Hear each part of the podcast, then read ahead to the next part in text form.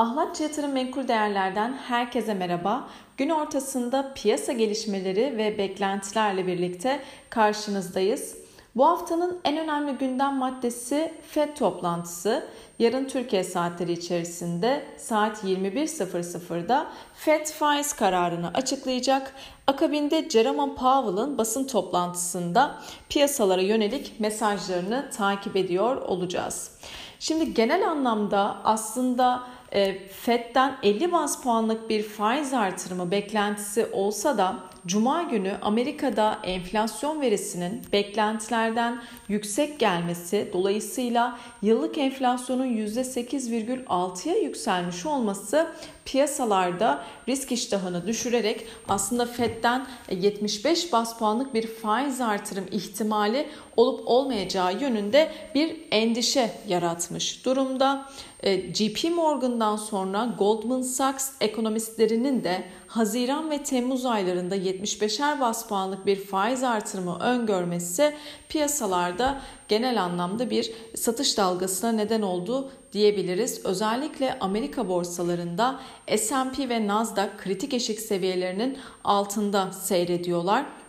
Yine aynı şekilde e, Asya piyasalarında da buna bağlı olarak satışların yaşandığını e, gördük. Fakat e, bu toplantıda daha öncesinde Powell'ın herhangi bir 75'er bas puanlık bir sözlü yönlendirme yapmış olmaması dolayısıyla bu toplantıda bizim beklentimiz 50 bas puanlık bir faiz artırımı şeklinde ve resesyon ihtimali de göz önünde bulundurulursa Fed'in bir miktar daha e, yavaş şekilde faiz artırımını gerçekleştireceğini düşünüyoruz. Baktığımızda dolar endeksindeki kuvvetli seyir sürüyor. 105 seviyelerinde bir fiyatlama hakim.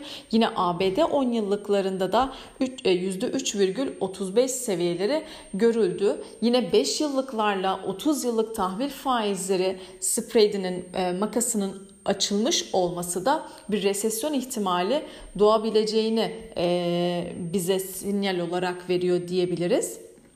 Dolayısıyla küresel piyasalarda genel anlamda düşük risk iştahından dolayı e, riskli varlıklardan bir kaçış söz konusu.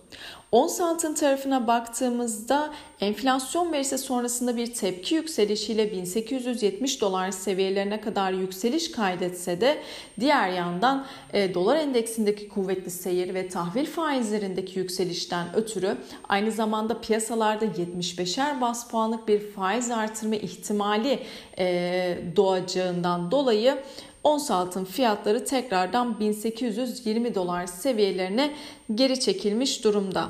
Yine petrol tarafına baktığımızda ise o tarafta da kuvvetli seyir sürüyor ve e, 120 dolar seviyelerine tekrardan yükseldiğini görüyoruz. Her ne kadar Rusya tarafında arz sıkıntısı yaşansa da e, talebe yönelik beklentiler hala devam ediyor diyebiliriz.